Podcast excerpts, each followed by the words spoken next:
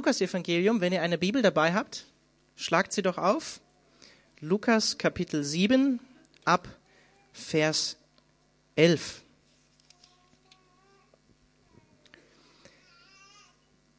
Bald darauf zog Jesus in die Stadt Nein weiter, begleitet von seinen Jüngern und einer großen Menschenmenge.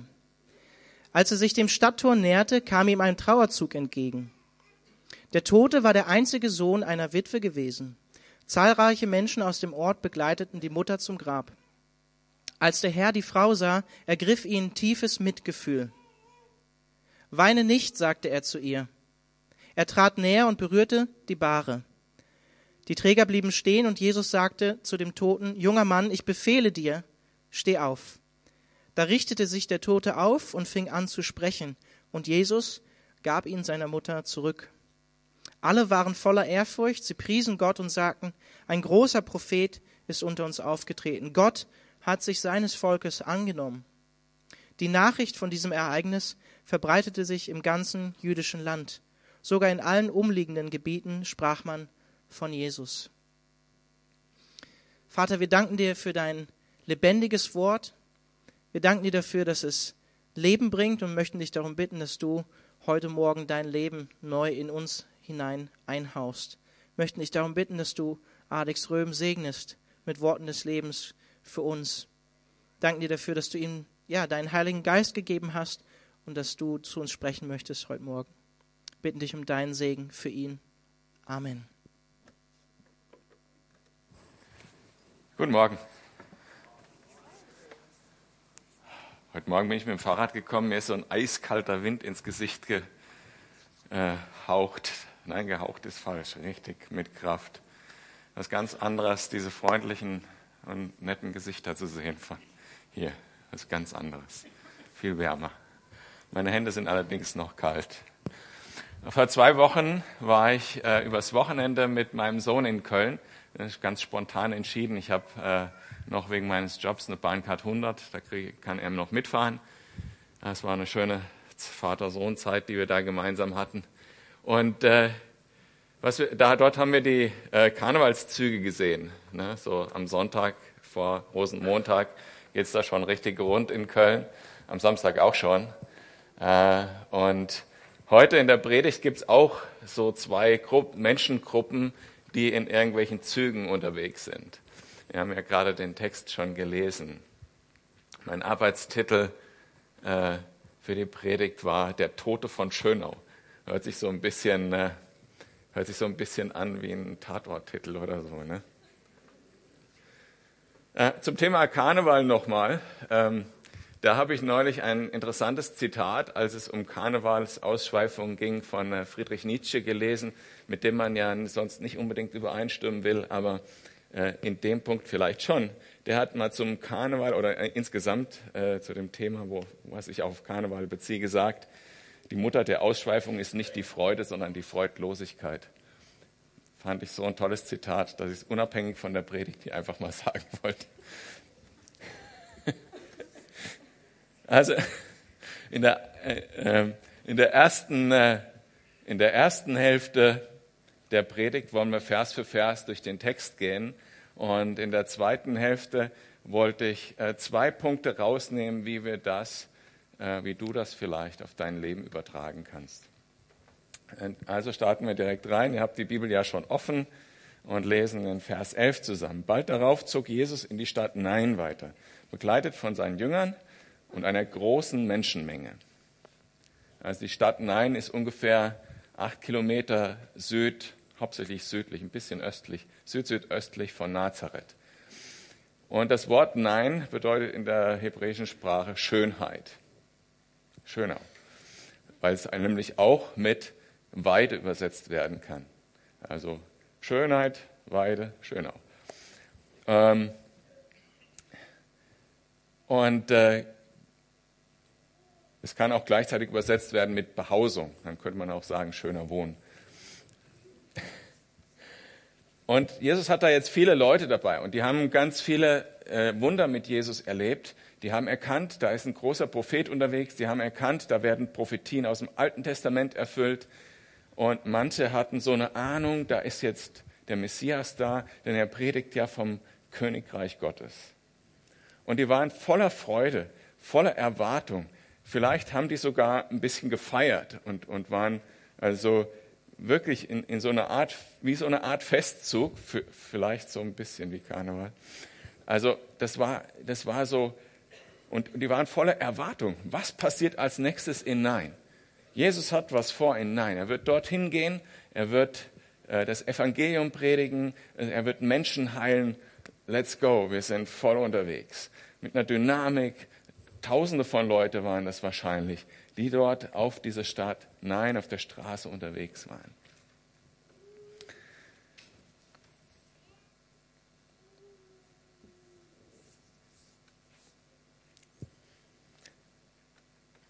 Und dieser fröhliche Zug begegnet jetzt diesem anderen Zug in Vers 12.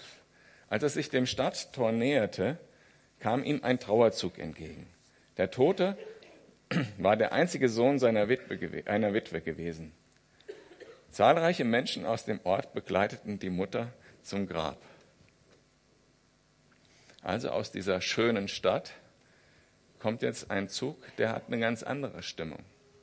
Die sind traurig, die tragen den Toten zum Grab. Und äh, die ganze Stadt war erschüttert vom Schicksal dieser Witwe. Die Arme hat ihr, ihren einzigen Sohn verloren, vorher natürlich äh, schon ihren Mann. Und jetzt hat sie nicht nur geliebte Menschen verloren, sondern sie steht auch vor dem Nichts. Sie muss sich um ihre Zukunft Sorgen machen. Sie hat keine Ahnung, was sie essen soll, weil niemand mehr da ist, der sie versorgen kann. Das ganze, ganze Dorf war, ist mit ihr geschockt und sie kommen aus diesem, aus diesem, äh, aus Nein heraus. Und man muss sich das so vorstellen, ist ja so eine orientalische Kultur. Das war lautes Heulen, das war Klagegeschrei. Und die kamen daraus äh, voll verzweifelt eigentlich. Und diese beiden Züge begegnen sich so an irgendeinem Punkt. In Vers 13 lesen wir, als der Herr die Frau sah, ergriff ihn tiefes Mitgefühl. Weine nicht, sagte er zu ihr. Also jetzt prallen diese beiden Welten aufeinander. Jesus mit, sein, mit, mit, seinem, äh, mit seiner Gefolgschaft eigentlich unterwegs nach Nein, dort soll was geschehen, äh, voller Freude, sind auf ihrem Weg unterwegs und auf der anderen Richtung kommt der andere Zug äh, mit lautem Klagegeschrei. Und ähm, Jesus ergreift tiefes Mitgefühl. Tiefes Mitgefühl. Und er spricht zu der Frau, weine nicht. Und ich weiß nicht, wie ähm, die Leute in dem Trauerzug darauf reagieren, reagiert haben. Es ist ja nicht alles vielleicht berichtet, was da passiert ist. Also mancher mag ja in seinem Herzen gedacht haben, weine nicht in dieser Situation, weine nicht. Was für ein unmöglicher äh, Befehl. Weine nicht. Diese Frau hat alles verloren und du sagst ihr weine nicht, das ist schon respektlos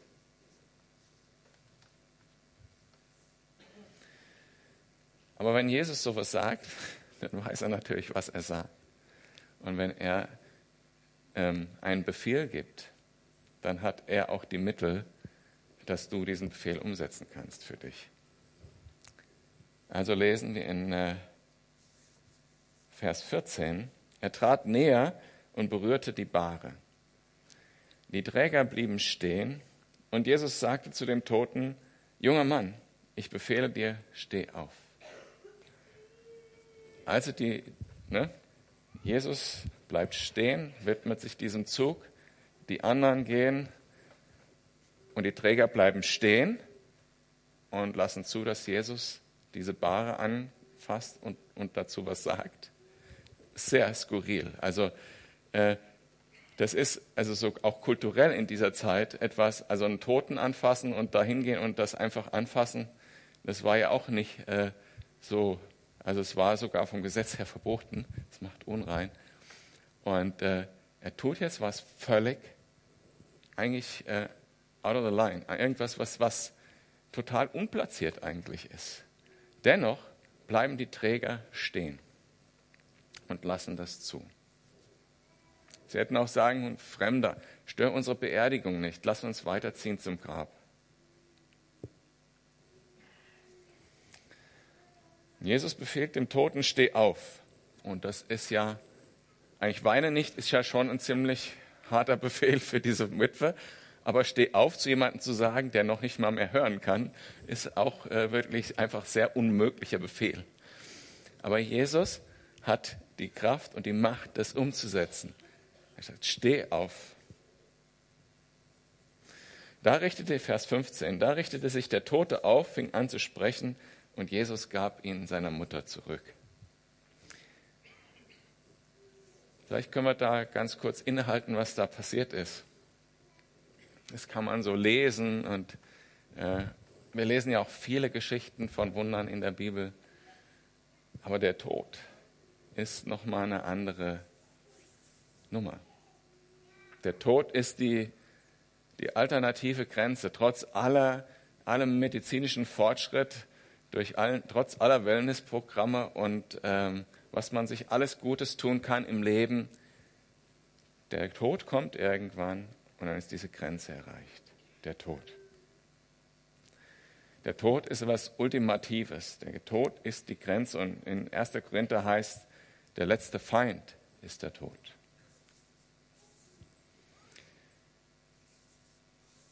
Dieses schöne Leben was wir auch wahrnehmen können, spüren können, mit unseren Sinnen genießen können. Und dieses schöne Leben in Nein, in dieser Welt, ist irgendwann vorbei. Und da gibt es keinen Weg zurück mehr. Der Totenzug hätte auch nicht zurückgehen können nach Nein und sagen können, komm, wir lassen ihn noch ein bisschen in der Stadt leben, den jungen Mann. Da gibt es kein Zurück mehr, da gibt es kein, ist keine Korrektur mehr möglich. Das Leben ist gelaufen. Dann kann man sich nicht mehr umentscheiden, dann ist das Leben vorbei. Und was nach, nach dem Tod kommt, das entscheidet sich trotzdem hier in dieser Zeit, bis es soweit ist. In 1. Korinther 15, Vers 22 heißt es genauso, wie wir alle sterben müssen, weil, Adam, äh, weil wir von Adam abstammen werden wir alle lebendig gemacht werden, weil, und ich füge hinzu, wenn wir in Jesus sind, wenn wir zu Jesus gehören. Und um diese, die Wahrheit dieser Zusage und der Zusagen und der Lehren, die er vorher gegeben hat in der Ebene, zu bekräftigen, tut Jesus diese zwei Wunder, die wir vor, äh, letzte Woche und äh, heute hören, nämlich die Heilung dieses Dieners von dem Hauptmann von Kapernaum und heute die Auferweckung des Toten als Bestätigung, dass diese Zusage wahr ist, dass wir auch ewiges Leben haben. Im Endeffekt die ultimative Bestätigung ist natürlich sein eigenes Auferstehen von den Toten. Und sie bestätigen die Autorität von Jesus als Lehrer und Messias. Und deshalb, glaube ich, hat Lukas auch geführt durch den Heiligen Geist diese zwei Geschichten jetzt an dieser Stelle äh, aufgeschrieben. In Vers 16, alle waren voller Ehrfurcht und priesen Gott und sagten, ein großer Prophet ist unter uns aufgetreten, Gott hat sich seines Volkes angenommen. Klar, Ehrfurcht hat man sowieso, wenn man sowas erlebt. Stellt euch das mal vor.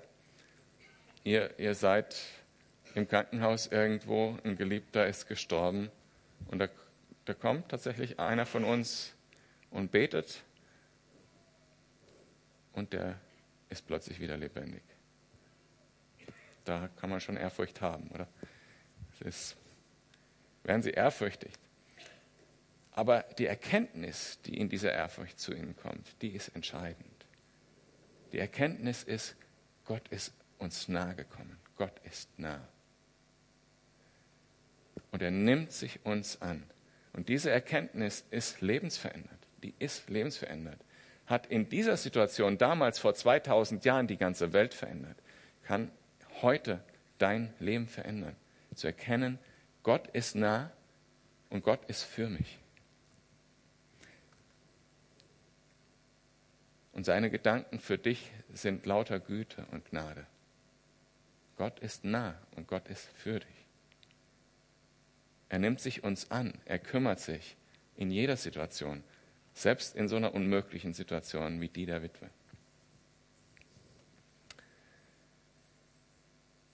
Alle freuten sich auch mit der Frau und Trauer und Last und so war von ihnen genommen. Und sie sagen sich, Gott ist so gut. Diese Erkenntnis ist lebensverändernd. Vers 17. Die Nachricht von diesem Ereignis verbreitete sich im ganzen jüdischen Land, sogar in allen umliegenden Gebieten sprach man von Jesus. So, wir sind durch den ersten Teil durch. Wir haben uns mal den Text angeguckt, was er sagt, wo er hin will. Ich möchte noch mal kurz zusammenfassen, was wir in dem Text über Jesus selbst lernen. Vier Punkte habe ich da. Er hält inne und hat Mitgefühl in dieser Situation. Diese zwei Züge ziehen nicht einfach nur aneinander vorbei, sondern er hält inne und hat tiefes Mitgefühl. Er trauert mit den Trauernden. Als zweites, wenn er befiehlt, hat er auch die Macht, dir das zu geben, um den Befehl umzusetzen. Wir haben auch diesen schönen Spruch auf Englisch, where God guides, God provides. Wo dich Gott hinführt, wird er dich auch versorgen. Jesus, Nummer drei, hat Autorität über alles. Im umfassendsten Sinne alles, selbst über den Tod. Und viertens, Gott ist nah und er ist für uns. Jetzt zum zweiten Teil der Predigt. Da habe ich zwei Aspekte rausgenommen. Als erstes ähm, geht es mir um das neue Leben. Jesus hat da einen jungen Mann auferweckt und das ist toll und dieses Mitgefühl für die Witwe hat ihn vielleicht dazu bewegt. Aber dieser Mann ist 30 Jahre, 40 Jahre, 50 Jahre oder vielleicht auch ein halbes Jahr später wieder gestorben. Wie wir alle sterben müssen. Und ich bin mir sicher, dass Jesus in diesem Moment nicht nur von Mitgefühl ergriffen war wegen der Situation der Witwe. Das ist das, was der Text sagt. Sondern er war auch ergriffen von dieser Hoffnungslosigkeit, die die Menschen da hatten. Die hatten kein Ziel für nach dem Tod. Die hatten nicht die Perspektive auf den Himmel.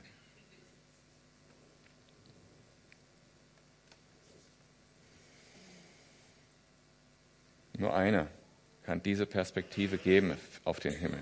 Nur einer kann uns dorthin führen und das ist Jesus Christus, Gottes Sohn.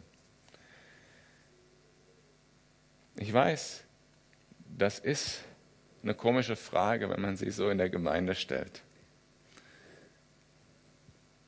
Gehörst du wirklich Jesus? Hat Jesus wirklich dein Herz? Bist du wiedergeboren? Es ist komisch, auch für mich, diese Frage zu stellen, weil ich von vielen von euch, wenn ich in Gesichter gucke, das auch genau weiß. Aber es ist irgendwie auch eine Furcht, die, also nicht im negativen Sinne, aber es ist auch was, was ich immer mal wieder befürchte. Es könnte sein, dass jemand äh, vielleicht sogar jahrelang hier in die Gemeinde kommt, in Gottesdienst und nicht wirklich wiedergeboren ist. Und wenn ich in den Himmel komme, dann möchte ich euch alle da sehen.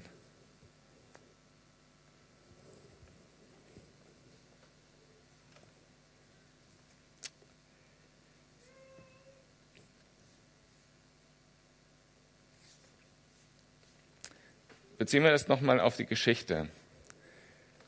Versetzen wir uns in, äh, vorher haben wir uns so ein bisschen in die Situation von Jesus versetzt, dass er ja stehen geblieben ist. Auch der Zug der Trauernden musste darauf reagieren. Die Träger blieben stehen, weil Jesus wollte ein Wort sprechen zu dem Toten. Und wenn du keine Hoffnung in deinem Herz hast, nicht weißt, dass du in den Himmel kommst, dann bist du im Prinzip jetzt schon tot. Du lebst zwar noch in Schönau, noch in dieser Welt und genießt das vielleicht auch, aber der Moment ist schon festgelegt im Kalender Gottes, wenn du in diesem Zug nach draußen kommst. Wenn du jetzt schon bereit bist, das anzuerkennen, dass du keine Hoffnung hast, dass du verloren bist in deiner Sünde, wenn du jetzt schon in diesen Punkt gekommen bist, dann kannst du jetzt schon aus dieser Stadt rausgehen und dem zuhören, was Jesus zu dir sagt. Stehen bleiben, jetzt, heute, stehen bleiben, zuhören, was Jesus dir sagt. Das in dein Herz lassen.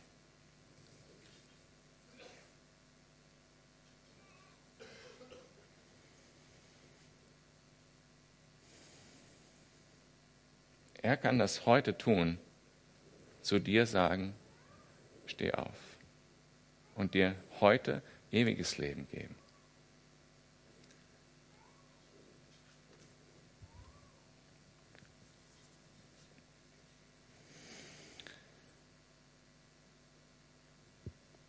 Wenn nicht, wenn es nicht in dieser Geschichte so gewesen wäre, dann wäre dieser Trauerzug einfach weitergezogen und sie hätten den Toten, die hatten da erstmal so Sarkophage, in die sie die Toten gelegt haben, wo dann erstmal die Maden das Fleisch weggefressen haben. Das war extra so angelegt. Und erst später haben sie tatsächlich die Knochen beerdigt. Das ist das, was dann passiert. Dann ist der Tod festgeschrieben. Dann gibt es keinen Ausweg zur Hölle. Deshalb ist es besser, das jetzt anzuerkennen, jetzt rauszugehen aus der schönen Stadt Nein und Jesus zu, zu, auf Jesus zu hören und ewiges Leben zu bekommen.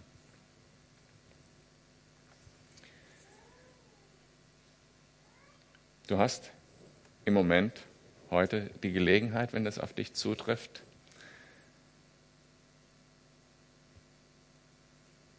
wenn dir das jetzt brennt im Herzen, dann kannst du hier einfach die Hand heben, dann kann ich das sehen und dann kommst du bitte nach dem Gottesdienst zu mir, dass wir ein Übergabegebet sprechen können. Dann kann ich dir auch die Details dazu noch erklären. Das ist ein Teil, der mir wichtig war zu erkennen als Anwendung von diesem Text. Der zweite Teil, äh, für uns Christen, sei bereit für Gottes Wirken.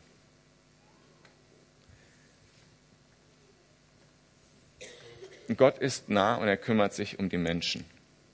Wenn du Christ bist, hat er dir bereits den Heiligen Geist gegeben und du bist sein Vertreter auf dieser Welt. Jesus läuft nicht mehr äh, nach Nein, sondern du läufst nach Nein. Für ihn. Und du hast im Heiligen Geist die gleiche Autorität, wie Jesus sie gehabt hat. Das hat er uns zugesagt. Und was passiert, wenn du in deinem täglichen Business unterwegs bist, deinen Terminkalender abarbeitest und deine To-Do-Liste und dir kommt ein Trauerzug entgegen?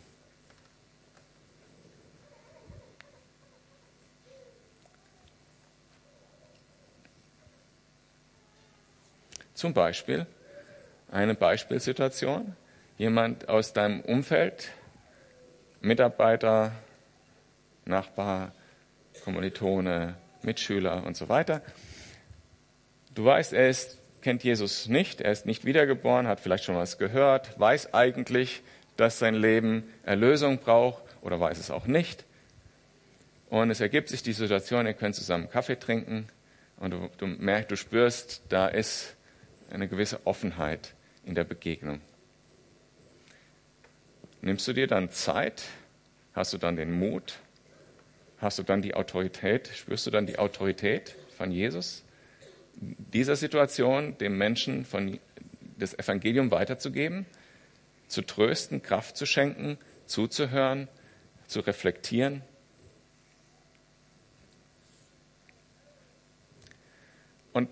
überhaupt, das, das, ist was, was mich sehr beschäftigt, das habt ihr vor, vor drei Wochen oder so auch mitbekommen. Wie viel Mitgefühl haben wir wirklich für verlorene Menschen? Jesus hat das echt bewegt. Sollte uns auch bewegen. Oder eine zweite Beispielsituation. Ein Bruder oder Schwester oder auch ein Nachbar hat eine schwierige Situation, vielleicht auch ein Trauerfall, vielleicht auch ein Umzug, wo er alleine dasteht, vielleicht auch, was weiß ich, eine alleinerziehende Mutter, die nicht mehr, nicht mehr mit, ihrem, mit ihrem Tagesablauf klarkommt, eine echte Notsituation. Du siehst das, aber du musst weitergehen.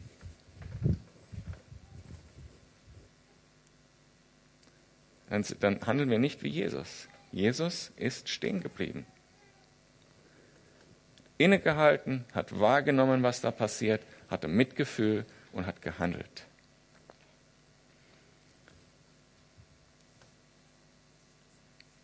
Und ja, ich weiß, gerade für Leute, die in der Gemeinde auch aktiv unterwegs sind und auch für, für viele Leute, die im Beruf sehr eingespannt sind, das ist eine Challenge, eine harte Aussage. Aber ich möchte, dass wir uns das heute bewusst machen, dass wir, wenn wir unser Leben so organisieren, wie viele von uns das Leben organisieren, dass wir nicht so leben können, wie Jesus gelebt hat.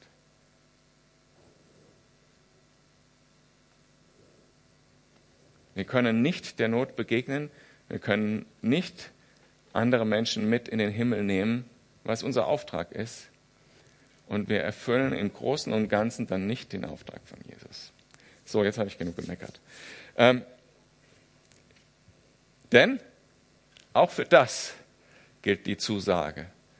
Wozu uns Jesus berufen hat, dafür hat er auch die Kraft, es in deinem Leben zur Realität zu machen. Er hat die Fähigkeiten, die Autorität, das in dein Leben hineinzugeben. Und die Dinge, die ich da erlebt habe, die waren fast alle Wunder. Und Gott wird es tun.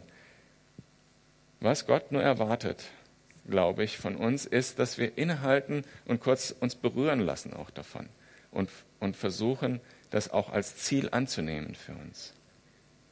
Nicht nur heute Morgen zu sagen, ja, das ist schon richtig, aber, sondern auch zu sagen, okay, ich schaffe das noch nicht, wie könnte es in Zukunft besser laufen?